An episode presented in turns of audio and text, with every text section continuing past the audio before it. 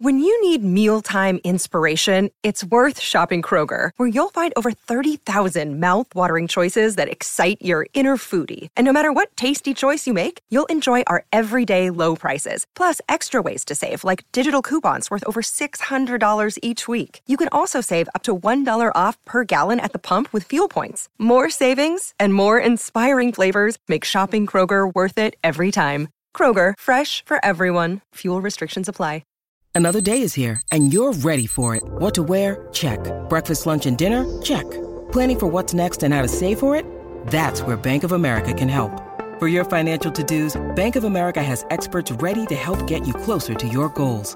Get started at one of our local financial centers or 24-7 in our mobile banking app. Find a location near you at bankofamerica.com slash talk to us. What would you like the power to do? Mobile banking requires downloading the app and is only available for select devices. Message and data rates may apply. Bank of America and a member FDIC. Joining us out of Australia is uh, Chris Green from the, well, I was going to say from the Sydney Thunder, Chris, but I'm just looking at your Cricinfo sheet and you've got more clubs than Tiger Woods on there, mate. How you doing? Good morning. Yeah, I'm good, thank you. How are you? Yeah, good, thanks, mate. Uh, Birmingham Bears, Guyana Amazon Warriors, Jamaica Tallawahs, Middlesex, Toronto Nationals, uh, New South Wales, the Night, Kolkata Knight Riders. I mean, is there is there a team name that you like more than another? um, oh, there's what was what, my favourite one was uh, probably Multan Sultans. Malt- in Pakistan. That's probably the best. Sounds like a cracker, a dry cracker. I was just I thinking about the best sounding name. Yeah, I was just thinking Maltesers as soon as I heard that. But yeah, Multan Yeah. Sultans, that works. that works well, Chris. Yeah. Ah, mate, how's uh, how's tricks, mate? How's the big bash treating you? Um, yeah, it's been going well. We've just had a, a big block on the road, uh, four games in sort of uh, what's it been nine days, I reckon. And um, Australia is a pretty big place, so you sort of play, fly, play, fly, play, fly. Um, and when you have to do one of those games in Perth, you, it's a long flight and a, a decent bit of jet lag as well. But sorry, excuse me. Um, it's been a lot of fun. We're, we're playing some really good cricket at the Thunder, and um, I think this post-Christmas period and the Big Bash, when families seem to come back from holidays and the festive season's dying down, we get some really good crowds in. Uh, you are excused, by the way. That smoothie bowl must have gone down the wrong way on the Manly beach this morning. uh, mate, you guys, you guys are on a run of uh, four wins in a row. Um, you lost Jason Sangha, uh, one of the up and coming uh, great stars of, of Australian cricket early in the tournament. He was the skipper at the time. Uh, how much of an advantage has it been how you guys have built your squad that you can have someone like Ben Cutting come into the starting list halfway through the tournament? Yeah, I think that's huge, um, Mitch. It's, it's been um, to have that sort of experience on the sideline, not playing, has, has been a tough call uh, from the start. I'm, I'm sure it was from from the coaching staff and selectors, but for him to come in and uh, he's a fantastic bloke and just adds that wealth of experience and you know you know what you're going to get, which I think for tournament cricket is is huge. Um, he's he's a great guy, and, and even when he wasn't playing, was adding so much value to our group. Uh, and I think that's the importance of you know tournament cricket guys who don't play. When you have a, when you're part of a good team or a good squad, this guy's still willing to contribute and, and you know hungry to get in that squad rather than kicking the can and, and retreating. It's certainly um, grateful that we've we've got that culture set up at the Thunder because we've been together for a while now this with this group. We- We've had a couple of uh, mental skills coaches on the last couple of days. One that you know very well, and Paddy Upton, um, and also we've had um, Aaron Walsh on the show. Uh, they've both talked about the leadership coming from the top and the ability to uh, formulate strategies and, and game plans with players. Trevor Bayliss is obviously a World Cup winning coach. What has he brought to the squad that's made you guys so good this season? Yeah, look, I, I think he's he's very experienced and um, very very laid back and, and, and sort of old school fashion, old fashioned rather, in terms of his approach, and he very much creates an environment that allows for leaders and, and senior players to, to lead the direction in what you want to go in, and uh, he's happy to do the work in the background with his support staff. So I think with us, Shane Bond laid some really good foundations um, prior to him coming in, and then for him coming in, it's just about you know allowing us to continue to kick on. We've been playing some really good cricket and consistent cricket for the best part of five, six years now, and Um, unfortunately, not got all the way, but um, we've gone really close. And uh, I think him, him just allowing that free run and um, working with him now as captain has, has been really cool to, you know, um, drive the direction that we want to go forward in as a team.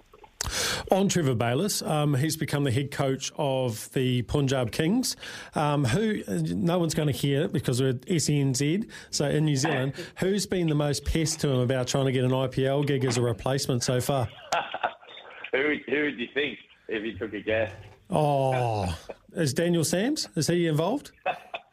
he, would be up there. Um, him and Cutsy weren't afraid to to drop a message, um, but um, yeah, I, think it's pretty hard to get in that team at, the best of times. They, sort of chop and change at the drop of a hat. Um, but no, it was uh, it was uh, we all had a good chuckle watching him over there at, at the auction with his uh, facial expressions. He doesn't really give much away, um, but uh, I'm sure he'll go well and have some good fun trying to uh, to lead them to a little bit of stability, which is probably something they've lacked over the past well, four or five years at least. Yeah, I, I, can hear him multitasking. I tell you, earning brownie points. He's doing this interview, but he's doing the dishes at the same time. Um, uh, Chris, uh, how worried are you about losing your bat sponsorship? Because you've hardly had to get the willow out this season. That's got to be indicative of the, of the boys ahead of you doing a good job, right? Geez, are you reading my phone messages? I got a message from my sponsor last night saying, "Great win. It's a pity you're not batting though." Uh, I, should, I, I should be pretty worried. Um, but no, I think it's a good problem when you've got someone uh, at sort of seven, eight, nine, um, not having the bat because hopefully the boys are either chasing down the total or putting a pretty good one on the on the card. So um, no, we've been going well. It's, it's where we lacked in our first three or four games, just that sort of confidence with the bat, and and since then we've responded really well, and um, our bowling's been consistent now for eight or nine games, and and the batters are starting to get that confidence and um, be more consistent, which is uh, really exciting and, and sort of what we need going forward into this back end of the tournament, and now hopefully into finals as well. Well, we'll give you a little clip opportunity here. Who is your bet sponsor? Uh, King, Kingsgrove Sports. Uh, Harry Solomon uh, is one of the great men, great men of uh, Sydney sports shops, and he's been going for a while, so he's a great fella. Oh, beautiful, beautiful. Someone who has been great with the bat is uh, Alex Hales. He's been going fantastically well for you guys at the top. Um, uh, he just seems to be uh, one of those guys who just seems to, every big bash seems to step up. Yeah, he's, he's been good, Mitch. He, has been with us for, for four years now, and um, I think to, to have an overseas player that genuinely enjoys coming back to Australia and, and genuinely enjoys playing for the Thunder and uh, enjoys time with us on and off the field. It's huge. Um, I think, you know, in, in, the nature of tournament cricket and, and, playing in these tournaments around the world, you'll know it is you don't often have that ability to go back and, and develop strong relationships and close bonds with a particular team. So I think that's a, it's a huge, huge help for both us and him. And um, he's been massive for us at top of the order, just so consistent and um, taking the game on. He'll be he, he plays our last game for us on Sunday, but which would be unfortunate. But um, we're getting David Warner in, hopefully, so it'll be a nice little replacement um, to, to fill that void that he leaves. Obviously, won't be coming in as part of the leadership team, though, will he? Sorry, I had to get that in there. I had to get that in there. yeah, um, it's a good dig from you. Um, no, he'll be uh, he'll be lent on for sure, mm. whether it be openly or, or, behind the scenes. I'd, I'd, be crazy not to personally mm. um, pick his brains and, and use his, his, sort of insights into the game. He's played a hell of a lot of cricket in all forms all around the world, and I think when you personally my read on him is when you have him thinking that way and, and thinking um, team first, it's when he can be really dangerous. So um, that'll certainly be my goal when he when he comes into our group. Yeah, that's true. And his opening partner in a test match, mate, a, a, man you know very well with his time at the Thunder, a Penrith boy. Um, uh, Usman Khawaja has been absolutely outstanding.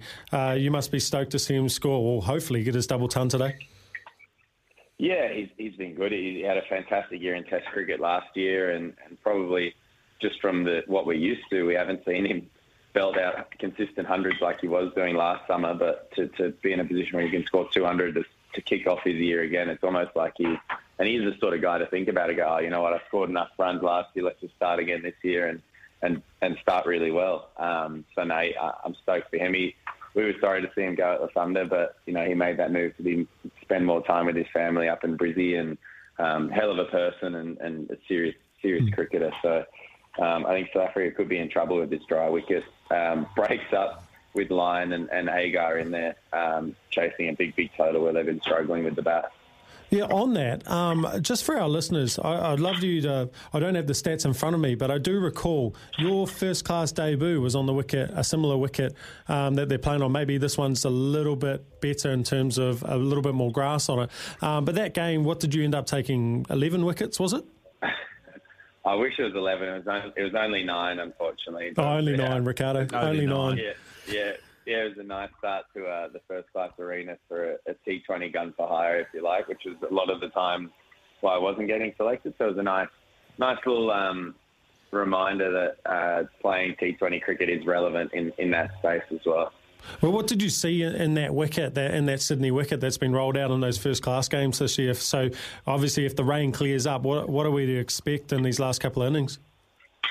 Yeah, because I think, look, we've had such crazy weather here in Sydney um, the past sort of six months, if not more. There's been a heap of rain, um, and then more recently, so much heat and sun. So eh, when, we played on it, it was like really dried up mud, um, very sort of abrasive and, and dry. And they, they put a lot of work into to this wicket naturally, being a test match. But I was pretty fearful when I saw it, um, them preparing it so far out uh, when there was uh, a one day international and then the T20s when the Sixers have been playing that um, it just looked really, really dry. And you can see it's a slower surface than usual, um, given the changes that Steve Smith made uh, to his technique already within the test match. So um, I think there is an ability for it to, to break up and um, spin, spin a lot and, and then get that ball reversing because it is such an abrasive surface and also dry square as well the rain around has probably won't help the reverse swing and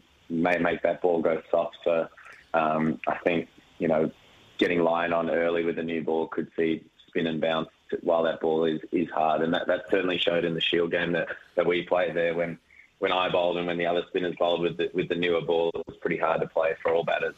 Yeah, you're on SENZ. It is Mitch and Ricardo for breakfast. 16 past 10. I on the phone with us out of Sydney is Chris Green, the captain of the Sydney Thunder. And Chris, I did have to ask you. We were talking about that Test match. I, I do note it, do note that you were born in Durban, um, but you yeah. obviously reside in Aussie. So when South Africa play Australia, have you got a foot in both camps? Which way do you lean?